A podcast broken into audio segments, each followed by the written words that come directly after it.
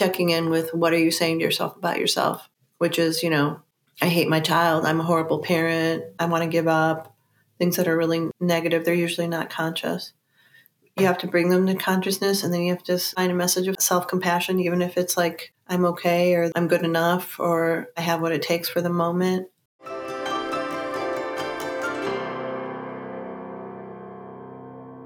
Is it possible to rethink the way we look at parenting to focus more on our relationships with our children and less on their behaviors? And if we do that, what are the intended and unintended outcomes? Hmm. These questions are just what I will be talking about with this week's guest, Dafna Lender. Dafna is a clinical social worker who has spent over 25 years working on attachment with families. And she is the co author of the new book, Integrative Attachment Family Therapy, a clinical guide to heal and strengthen the parent child relationship through play, co regulation, and meaning making. So get ready to unravel the layers of attachment and gain valuable insights into creating secure and nurturing connections. Whether you're a therapist, a parent, or simply curious about the intricacies of human relationships, Dafna's wealth of knowledge will help you grasp what you can do to establish healthier, more meaningful connections. Hi, I'm Dr. Sarah Bren, a clinical psychologist and mom of two. In this podcast, I've taken all of my clinical experience, current research on brain science and child psychology, and the insights I've gained on my own parenting journey and distilled everything down into easy to understand and actionable parenting insights so you can tune out the noise and tune into your own authentic parenting voice with confidence and calm. This is Securely Attached.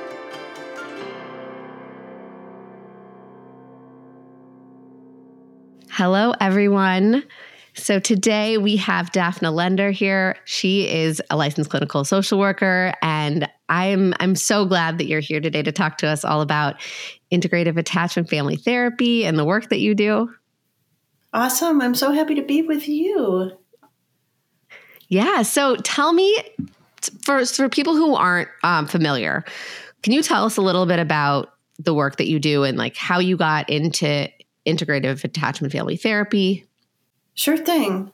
Okay, so I am, you know, a social worker by training, and I worked with children in who were adopted out of the foster care system. And after I worked for a really long time with foster kids who had attachment issues and adoptive kids. I start I moved into working with biologic, you know, families that weren't didn't have this huge rupture of foster care and adoption, and mm-hmm. found out that the exact same uh, philosophy works with all kids, all parents, and the idea is is that the attachment relationship, the relationship between the parent and child, is the most important and most powerful, um, you know, um, vector to work through, and so. Um, it gets really personal when you're a parent and your kid is misbehaving. It has not, it doesn't matter if it was a kid who was atta- you know adopted from an orphanage or your own child because the same thing happens. You're just mm-hmm. you're just your whole sense of self is blown up when you're a parent and your kid is not cooperating like and it's chronic or they're having a hugely hard time in school and you feel like you can't help them you don't understand them the world just gets to feel like you're being bombarded and you're falling into a hole and you just feel like desperate and it's really sim- uh, similar very similar to what people, parents who adopted kids who were really traumatized, there's a lot of similarities. And took me a while to register that. How yeah. impactful, like how much just things like having a child, well, certainly we know, you know, a child who had uh, medical trauma, like being premature and having spent time in the ICU. I think that's pretty intuitive, but just having a child who has a different temperament than you, having a child with huge sensory um, issues and and that nobody really you know you just don't understand them that goes from a biologic you know difference to a real relational like chasm between you and that becomes and them and that becomes an attachment issue um and i don't think it nearly as much it's not talked about enough mm-hmm. how much these like sensory issues or ADHD can make you feel like you have a very strained relationship with your child to the point where you you don't feel like good about yourself as a parent. Yeah. And so yeah. I'm interested I'm interested in people and therapists putting an emphasis on working with a parent and child together in the room and not just working with a child or doing parent guidance. I want to I want people to work together and that's what IAFT integrative attachment family therapy really brings is the structure of doing therapy with any parent and child where they're coming in you know with complaints that go beyond just I need some behavior management techniques because my child has ADHD and that's that's really the first step is just to try to think, you know, try to apply the things that are in the books about working with ADHD or sensory issues, you know, something that can be treated with um, parent guidance or for maybe eight or 12 sessions or something. But beyond that, uh, what this method is looking at is how can I help? How can the parent learn to read their child and respond to their their nonverbal signals and cues about what they're needing and what they're trying to express. And that's done through um, several different um, modalities. One is is play, very mm-hmm. but very structured play, very interactive play. So not not things like playing um, card games or um, Legos, but actually playing things like hide and seek and peekaboo. Um, there's the, also the need to um, have the parent really understand the physiology of the child. So there's a lot of parent only work in in my model. So there's probably a ratio of maybe 60% working with the parents and then the other part is working with the parent and child together there's a huge so the parents have to kind of come to terms with that that come to terms with the fact that they're the ones who are going to be changing Right. And I think that that's very similar to what you espouse too. Yes, definitely. And I think it's so important to treat the relational aspect between the parent and the child.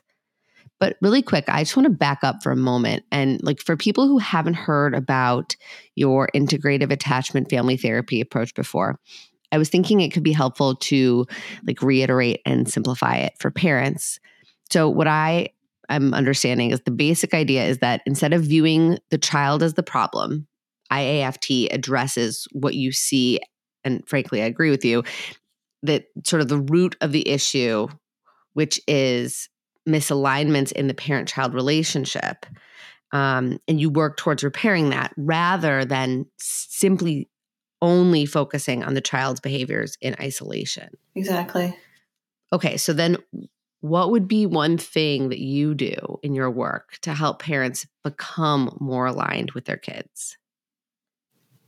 Teaching parents and facilitating dialogues that are healthy between a parent and child, which simply means that you don't try to cajole the child or reassure them or try to convince them that it's not what what they you know what they're saying is not true or giving them reasons why you did what you did but very conscious, structured acceptance and empathy and curiosity for their situation and what they're feeling.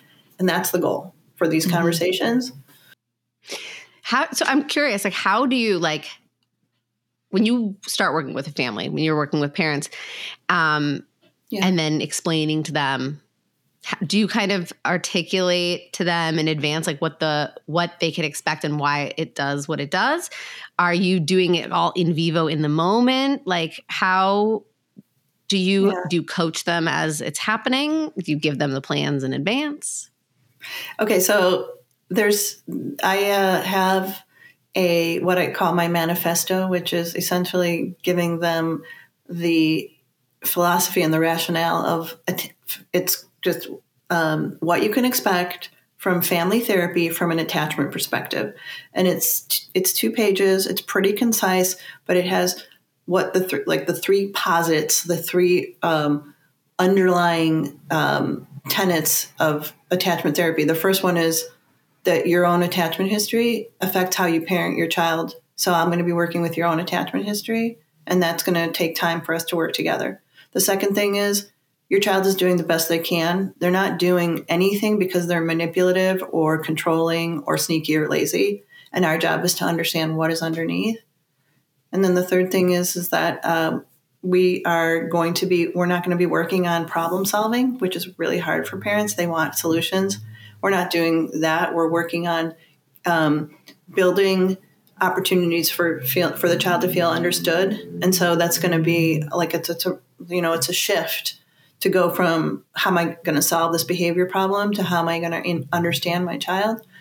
So i just talked them through about what they can expect. They're going they can expect that i'm going to be meeting with them more uh, alone more often than with them and their child right? I'm going to be helping them to really go deep and and i'm going to be needing to interrupt them in sessions if they are we're talking about something and their kid is expressing something they're going to want to say something back to give their rationale of why they do what they do why they did what they did and i'm going to help them to say something accepting and empathic and and and that's going to be hard and that you know we are going to i ask for permission to interrupt the parent um, so it's all initially laid out.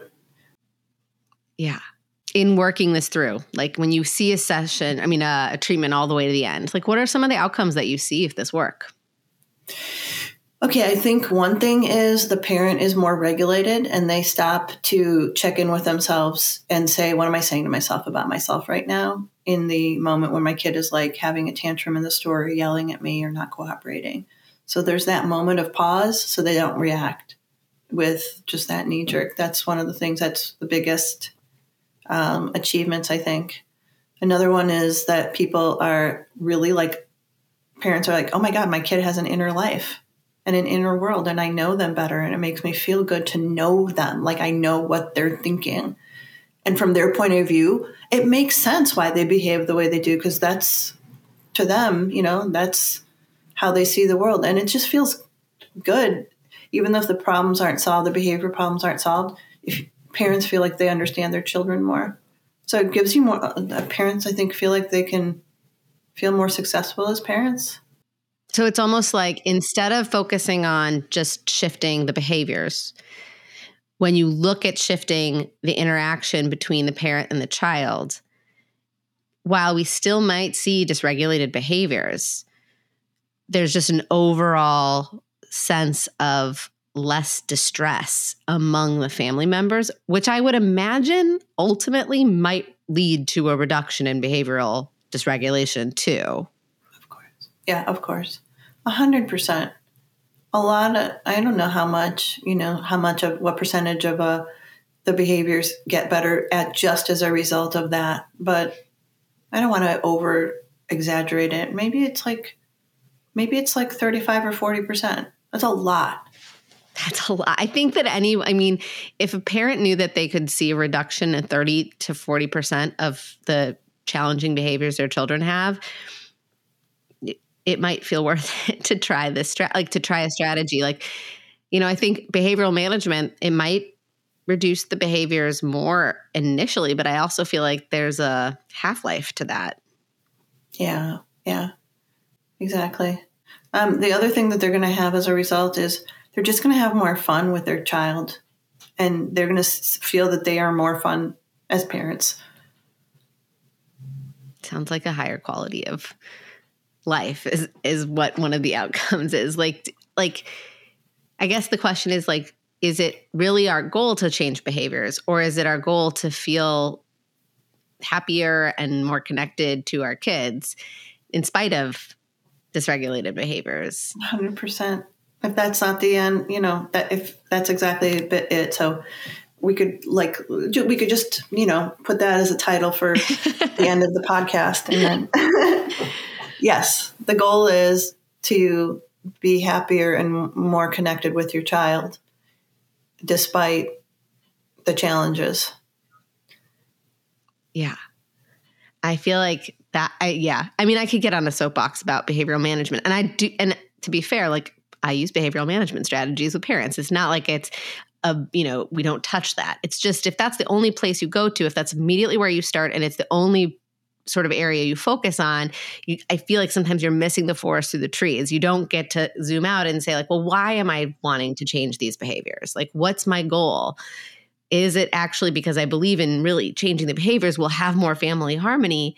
Well, then sure, that makes a that's a good reason to focus on the behaviors. But if you can identify that actually that path may not lead to that, there are other paths there, then I think it just opens up the possibility of like, okay, well, how else do we get there? What else could that look like? And it's hard. I do think it's hard for parents to let go of the control of, well, we're supposed to change these behaviors. Like yeah, that's so what we're supposed to do.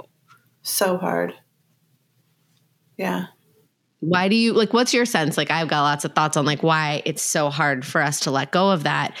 Think we've been indoctrinated to think that that's our responsibility, but like what what do you like how do you understand that perception in parents that is so common and so understandable. Yeah. I think one thing is uh, feeling if if you just stop and look at what's going on with your child with acceptance, there's this panic that you're losing control. Our whole life, especially, you know, so like modern postmodern life, it's so stressful. We have so many things that we're, uh, so many balls in the air. And it's one, your child is just one more thing that you need to like manage and control. And like, it's very driven, you know, they have to go to, to uh, soccer and they have to be successful at that and be a successful teammate. Then you have to do, you know, they have to be good at math and they have to get their teach you know their tutor and and and and they have uh, whatever other you know things that are um, these uh, goals and it's like almost impossible if it's like throws a, a wrench into the system because we have so many expectations uh, so this sense of just feeling like I don't want to lose control and I'm panicked. And the, um, that seems like one of the, that's the most, one of the most, ini- that's like the initial thing is just like, don't, don't mess me up. Don't mess with me. I can barely handle my life. You know, that's like the first thing. I think after that, it's like what, what, you know, our, our attachment, our own attachment. Um, right. The, mm expectations that were set for us, what are what we think our parents would want for their grandchildren. There's a real legacy there. Yeah. No, it is. And I think it's it is good that like there are ways that we it's not like one or the other, right? right? It's not like we don't support behavior management. We don't give children ways to manage their behaviors. It's just the the out the that's the outcome it's a different path to that outcome, mm-hmm. right? Like we're not, in a lot of ways, like we're not working on problem solving in the moment, but we're working on opportunities for a child to feel understood, and that's therapeutic and so, you know, impactful on the ultimate goal. That's right. I'm curious too, like, so working on opportunities to help a child feel understood. How do you do this with parents? What are some strategies that people could try to help their kids feel understood? Mm-hmm. Okay, so the first thing that one needs to do as a parent is train yourself. You know that reaction you have when your face gets when you get something coming up from your stomach and it's like it comes from your gut, goes up to your throat and you're just like that that knee jerk, you know, it's a reaction of wanting to just either yell or control or something that is something that people as parents need to become aware of in their body. And so that is a training.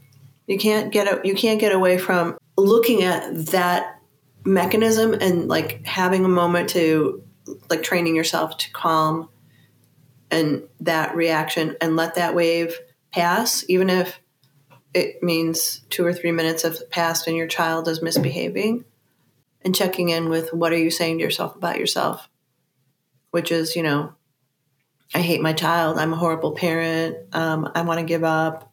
Things that are really, really negative. They're usually not conscious. You have to bring them to consciousness and then you have to you have to find a message of self self compassion even if it's like i'm okay or this is um, i'm good enough or um, you know i have what it takes for the moment whatever it is that's what you have to do first. So that's the um, the very first thing i work with parents. The next thing is is is i teach them pace which is playful, accepting, curious, and empathic. It's an attitude that comes from dyadic developmental psychotherapy. Dan Hughes taught me. And when you hear a kid saying something like, "I don't, I nobody likes me. I, I um, I don't have any friends. I didn't. Nobody wanted to play with me on the playground." Of course, you're going to have that reaction. You do that exercise of calming yourself for a moment. It could take 30 seconds, and then if you remember pace, so you say something accepting. Oh, thanks for telling me. Wow, that would it's really um, good for me to know, you know, what's on your mind. And then something empathic. Oh, okay. If you were on your on, on the playground and nobody played with you, that would feel really lonely or sad. And then curiosity. You know, you could ask a curiosity like a true curiosity question is not like saying, "Well, didn't you have a play date with your friend, you know, Kristen, just Sunday? So isn't she your friend?" That's not curiosity. Um, that's you have to say something more like, "I want to know what it's like to be in your shoes." So, what was it like for you when you were, um, you know, being when you were on the playground and you were watching the other kids play? You know, so that you can hear them out, and the um, those that's the step that I would. It's a technique that we do in therapy, and then I give them homework assignment to do that at home and that's why those parent sessions are really important to really fine tune that skill. Uh, when they when they get that, a whole world of connection opens up. The child is able to solve their own problems a lot mm. easier. They give the parent a hug. They you can hear a sigh of relief. They almost like say thank you with their body, and then they go off and they're lighter. That's what kids need. Yeah. And I'm so glad you gave that example of a child having a sad feeling because, you know, I think we talk about like, okay, we have reactive moments as parents. Oftentimes it's when our kids are doing something that is aggressive or, you know, destructive or rude or they're angry.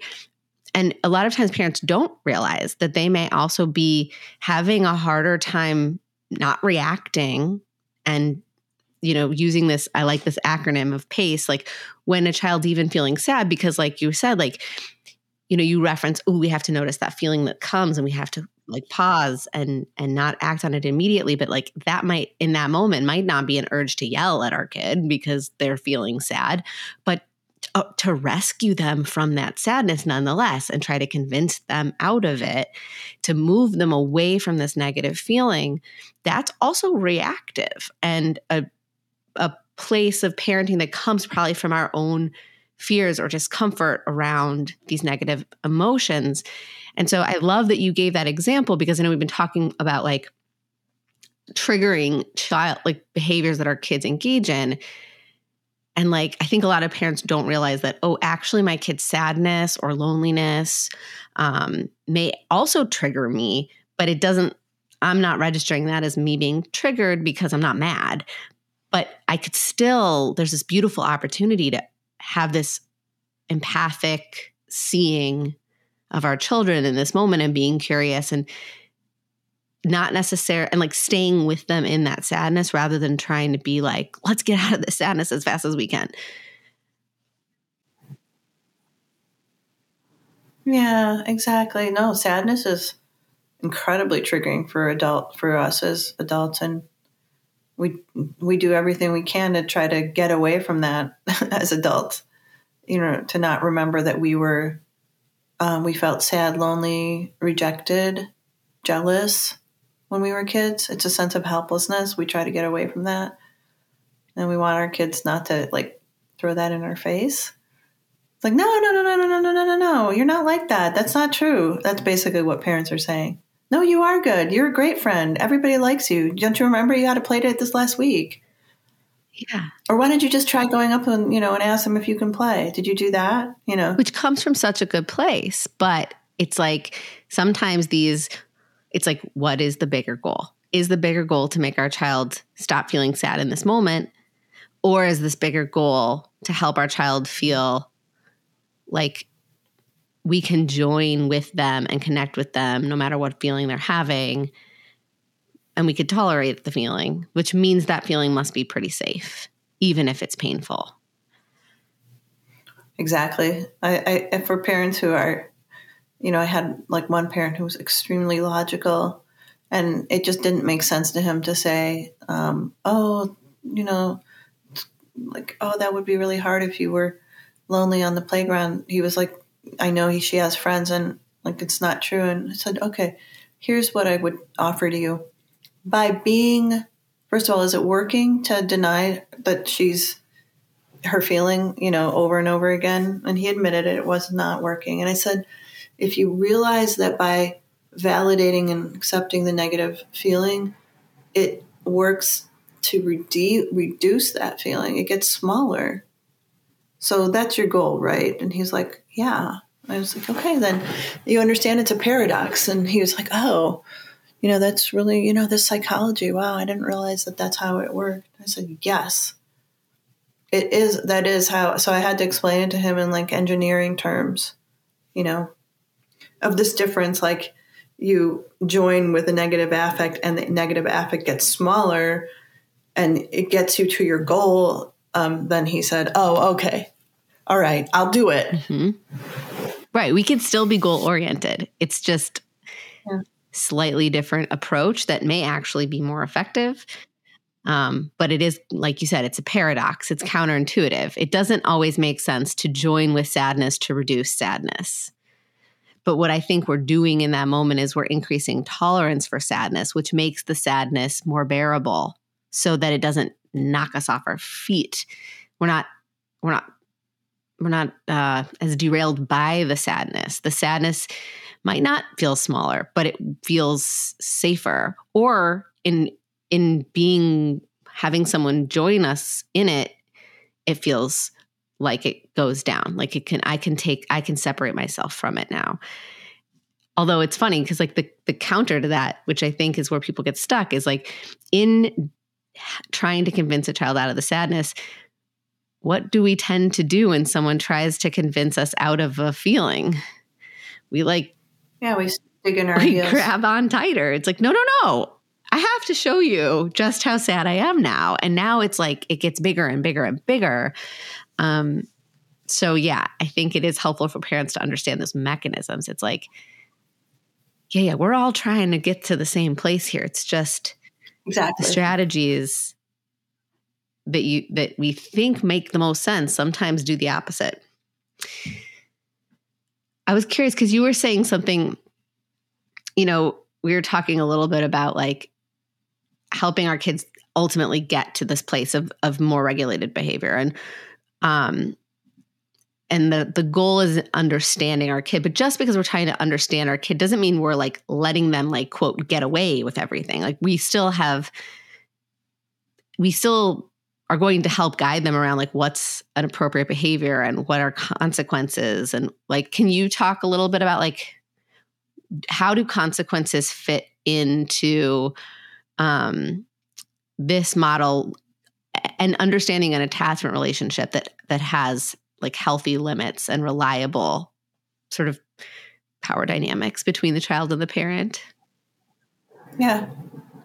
Well uh, i focus on I, I don't focus too much on consequences as as much as first of all a lot of behavior problems come from dysregulation, when you look at it, it's really an emo- like a, a physiologic uh, phenomenon of being overwhelmed, tired, too, feeling things too intensely or not intensely enough. You know, a sense of just disorientation and things like that. So, what that means is is that the parent is going to be needing to be a lot more active in being a co-regulating other for their child. I'll give you an example. I had been I was observing this in in synagogue there was there was like a social hour after services and a kid who's like got ADHD and sensory issues was running around the social hall screaming and he's six and all the other kids were like running after him so he's like being a ringleader and the parent is essentially telling him like yelling at him from across the hall this huge social hall and there's like 300 people telling him to stop running and stop yelling and stop jumping on the you know uh, on the stage and stop pulling the curtains and things and finally you know she goes over there and she grabs him by the arm and she's stern with him and then he starts kicking and falling on the floor. But the the it took her so long to walk over there, and by that time she was super upset and was you know grabbed his arm and um, there was even a bigger scene. So that that's really uncomfortable for her.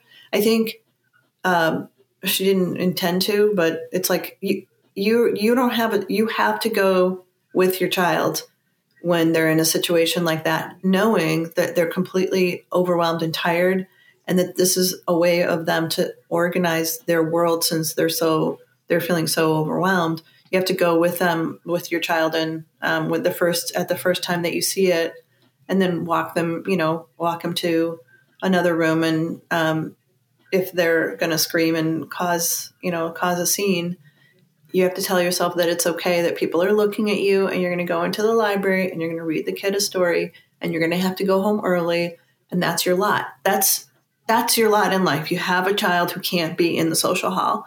And if they are in the social hall you have to be right next to them even though they're six and the other kids can handle it. Okay so is that a consequence that they had that the child would have had to need you know need to go into the library and maybe like have a juice box and a, a story? Just kind of accepting your lot that your kid can't handle it and that it's not like he's doing it on purpose but it's like well, what about me? I want i want social hour i'm you know i have a, mm-hmm. a life too right yeah. so um there's just uh if you are going to let your kid you know have this kind of wild freedom that and and they're overstimulated and they're going to cause chaos then that's okay But you have to be able to tolerate like the, the fallout from it and say, well, at least I had a good time and was able to have my coffee with my friends for the you know first twenty minutes. Um, I'm I'm sort of saying that it, it's not a direct answer to con- to your you know your question about consequences, um, because I think it's much more complex than that. I don't like you you don't give a consequence to a kid who was overstimulated and was being, you know, like um, the ringleader and causing mayhem because they he, he shouldn't have been in that situation, you know, all alone. Right. I mean, I think, but it's interesting because, like, even I guess with semantics, right? What are consequences? And they're not always punishments, right? Like a consequence of like, oh, you can't handle this setting. And so I have to move you to a quieter room to help you calm down like is a consequence. It's taking away like the freedom and the excessive stimulation and you know the the the buzz of it all and it's going to somewhere quieter that's calm and yeah we might have a juice book uh, we might have a juice box and a book and that's not mm. i think mm. what people are afraid of is like that's going to reinforce this behavior what I think you're saying is no, that's going to help calm down the nervous system and get that child back to a calmer, more regulated state where they might be able to come back into that space and yeah. engage in a more appropriate way. That's a win for everybody, right? Like, so mm-hmm. if we're getting the outcome that we want, appropriate behaviors, you know, with developmentally appropriate expectation and like uh, our expectations that are based off of our child's actual abilities, not our wish, you know, yeah. is okay, my kid can't go to these big social functions and have a completely untethered, you know, free for all without getting too excited and too out of control. So, like, either I have to kind of be their bodyguard, I have to sort of like help them keep him from getting too excited, too out of control, too big, too loud, too everything. Or if I let it go, because I do want to socialize with my friends, because, you know, we're allowed to do that too, then I just know that, like, if he loses it, then I'm going to have to go help him bring it back together before it's just about, I think it's about having realistic expectations of our kids. But I hear a lot of consequences in that. I just don't think it's what pe- I think people equate consequence and punishment. And I don't yeah. think they're the same thing. Yeah. I mean, uh, if you give a consequence, you also, I mean, this is a, you know, a tangent, but if you give a consequence, you have to be able to um, enforce the consequence, which I had a mom who, you know, said that like her mom, her child couldn't, she, her child was 16 and basically crawled out the window, went down the second floor. I don't know, uh, like the trellis, went and took the, uh, the, the L train here in, in, in the city and went and visited her boyfriend. So the mom said, okay, you're, you're like, you're grounded. You can't leave the house. Well, this girl already climbed out the window. Okay. I mean, the fact that she had a lock on the door like the sensors didn't mean a thing because she climbed out the window. So she was so upset that she couldn't. I told her that's you. You know, the girl actually, of course, broke the, um, you know, this grounding that her mom imposed on her, and the the, the mom was like out of her mind with fear about what this girl is going to be encountering when she goes in the middle of the night on the train. I said, you know what? You can't control her she said I could put locks on the window. I said, okay. Is I mean, you could you could try to, you know, create like a prison in your house, but the problem is is that um, she's going to undo the that um, like the whatever lock or sensor she was going to put on the windows. Said maybe you should, um, if you're worried about her being in the um, on on the train at night, you can offer to drive her to her boyfriend's house and she's like, that would be terrible. That's crazy. I don't condone that at all. She can't sleep at her boyfriend's house. I'm like, oh, we have to think about what can you control here? What is it that you want to be able to control? Yeah, yeah, and I can see other parents having a similar reaction just just listening to this. Like, like what am I? Am I going to go drive her to her boyfriend's house and let her spend the night? But you know, really, if we if we continue to tighten and tighten our grip, it it may ultimately be at the sacrifice of the relationship. And of course, 16 and 6 are two very different ages. But in reality, at 16, if you want to be building trust and giving her what she craves, which is freedom, because that's developmentally kind of the drive at that at that age, then it might actually be important to zoom out and look at her motivation look what her what is driving her behaviors have honest and open conversations about safety and and kind of accept that like sometimes there are going to be mistakes and they're, they're she's going to have to learn from those mistakes herself. Cuz you know if we can't come together. If we can't find a way to have somewhere in the middle, you know, some middle ground, she's going to continue to sneak around and hide things.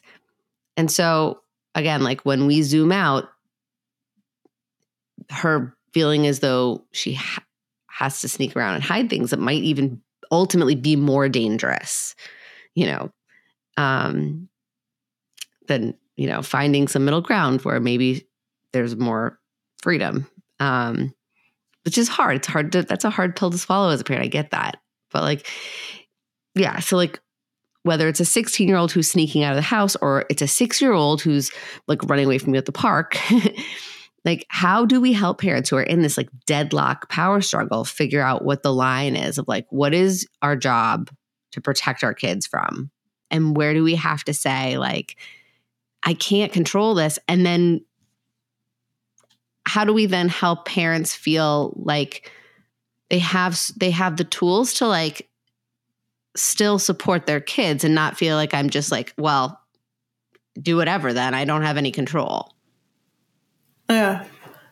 Well, I think that there's there's a the difference between a six year old who you know you can't stop them from running. I mean, essentially, the co-regulation aspect and choosing, you know, carefully where you go with your child, you can you can help them a lot more than the child who's 16 and crawls out the window to go visit her boyfriend. At some point, all parents come to the realization that their children are not in their control. Mm-hmm. And that 16 year old, she was not, her mom could not control her no matter what. And her mom was fighting tooth and nail and just in hysterics. She was in a panic about this idea that her daughter was, um, you know, sleeping with her boyfriend and, and going to his house. Um, that's something she can't she can't control. She tried to, she can't. Right. Unfortunately, it was extremely painful. It's really, really painful when your child is doing very distressing things, and that it's really about how am I going to preserve the connection and the relationship with my child to the to the maximum, and also really preserve myself. Mm-hmm. And and there's a lot of peace that comes with realizing that you're not in control. Yeah.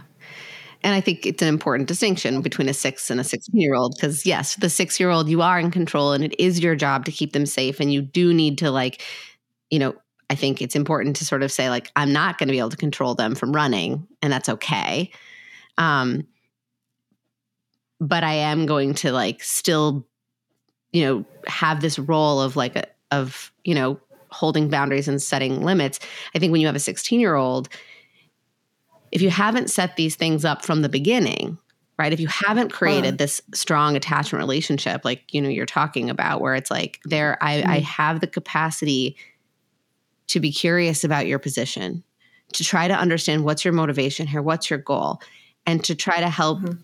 Join you in compassion for the goal. Maybe I'm not going to be comfortable with every part of that goal. Maybe there's a lot of danger in that goal you have how can I help you understand what the risks are? How do I help you, you know, reduce your risk while still trying to achieve your goal? And using our trusting relationship to be a place where you can come to me for help. Like, it's like I'm not, if you have a 16 year old and you're at this place where you're in these constant power struggles, I don't think it's hopeless at all. I think there's a lot of things that can be done to help repair that relationship and improve that stuff. But if you can do it when they're six, it's a lot easier to get there first and work on that stuff and create that sense of safety so that your kid is going to you to say, you know what? I really need a ride because this is important right. to me. Can you help me with this? Because I don't think it's safe for me to take the L right now at, you know, but to feel safe enough to like go to your parents with your problems and say, this is what I'm trying to do. Can you help me do it in a way that's safe? Because that's, that's, I think, like we said, like what's the bigger goal ultimately? Mm-hmm. Yeah, exactly. I, I, 100% like, you know, um, the connection is what's going to bring you through these really rough years if it's like a 16 year old and adolescent. In the case that I was just talking about of the 16 year old, so she was incredibly like super duper impulsive and had a really hard background. And so sometimes you're atta- like you, you do everything you, you can and your child is acting really dangerous and crazy. And you actually are um, trying to provide that connection and, and that openness and the communication. Um, and it's really painful and scary to but it's really it's still it's important for that the parent of that child and it's also important for the parent of children who are you know really like healthy and well adjusted to realize okay she's i am not she i cannot control her. And i'm scared to death that she something bad is going to happen to her. And um, i still have to you know like s- sit here and be open to her when she is um, when she does like come to me and want to connect with me rather than you know like being in super panic mode and control mode and the yelling and screaming and fighting and um, trying to do these um, these me- you know there's so many mechanisms for trying to track your child mm-hmm. like on you know having the device be like find my phone and like you know having the air tags and everything that people try to do to like follow their kid around they're watching them go to neighborhoods that they're not supposed to and all this. And it, it they're obsessed. They're not sleeping at night. Mm-hmm. and it's not helping you know? Right. Um, then the therapy really becomes much about a lot about just distress tolerance and letting go and being able to focus on what you can control mm-hmm. which includes essentially like what is what what do you want, mom, dad? What do you want for your life? Let's start focusing on what you want for your life, despite the fact that um, your child is having you know really dangerous behaviors and that you're legitimately distressed. So, yeah, that's a lot of this work. Really is being a parent is so hard. I just think yeah. that we don't. Nobody really. I don't think the society really trains people enough to you know like the position of you know what you're what what what what you're gonna go through. Yeah. It's true and i think it's nice i think it's nice for there to be resources where people can go whether it's like going and doing integrative attachment family therapy where you're actually like kind of working on the relationship with your child in vivo. Like that's a really powerful opportunity to like figure out how to start fresh, like how to how to make new strides because I do think people can feel so like they they they just are like I just don't know what to do anymore. I, I feel so helpless. I feel so done. And so, yeah.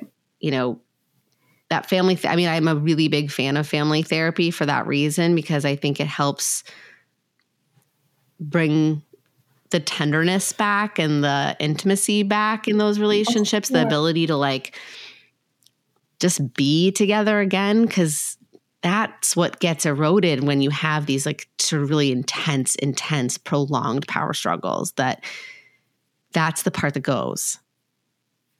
Correct. And it that is so sad. People just want to have they the, a parent wants to just feel connected with their child and that they can help their child that they feel like they understand their child. That's like the parent brain has like a compulsive no- need to feel like I'm a you know I'm an adequate I'm a good mm-hmm. parent. Um, and so it's so satisfying when you get that back. And in therapy you know if you just play like balloon you know you toss a balloon back and forth and then you choose one topic where your kid says something like a complaint or something and then with the help of the therapist you say something accepting and empathic without trying to defend yourself or reassure or give reasons and rationales. And at the end of the therapy session, if the parent, if the therapist says, "Wow, you two make a really good team," you two, you know what? You you're you're really bad. I mean, you're great. You're a great dad and, and kid. I mean, wow, you're you're acing this.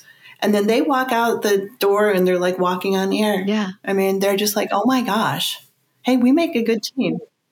And it's so interesting because when we're able to help a family see authentic ability to connect and really like when we see them in their best selves as a family it's like modeling for them how to see one another as their best self. There's so much power to seeing the good that's genuinely there. And when we feel seen it's so much easier to see someone else and so I feel like the work that you're doing is so, so critical, so fantastic. If people want to like learn more about the books that you wrote or the work that you do, where can they find you?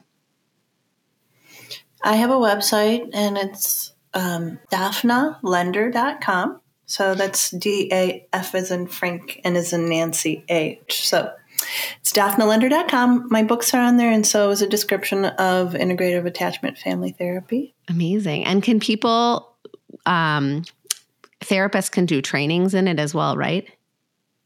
Yeah, that's my main goal. I can't see that many people. So my main goal is to train therapists. That's my objective. That's amazing. Help the helpers so that more people get it.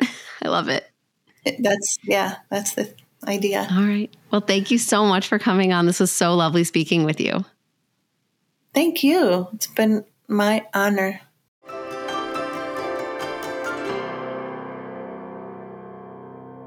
Thanks so much for listening. If you are interested in learning more about attachment science, check out my free guide, The Four Pillars of Fostering Secure Attachment. In this guide, I teach you how to use the principles of attachment science to help you parent with attunement and trust.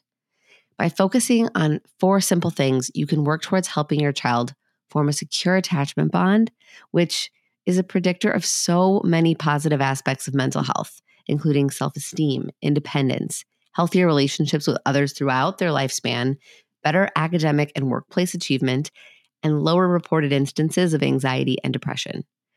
Not a small list. so, to download this free guide and learn the four pillars of fostering secure attachment, go to drsarahbren.com forward slash secure. That's drsarahbren.com forward slash secure.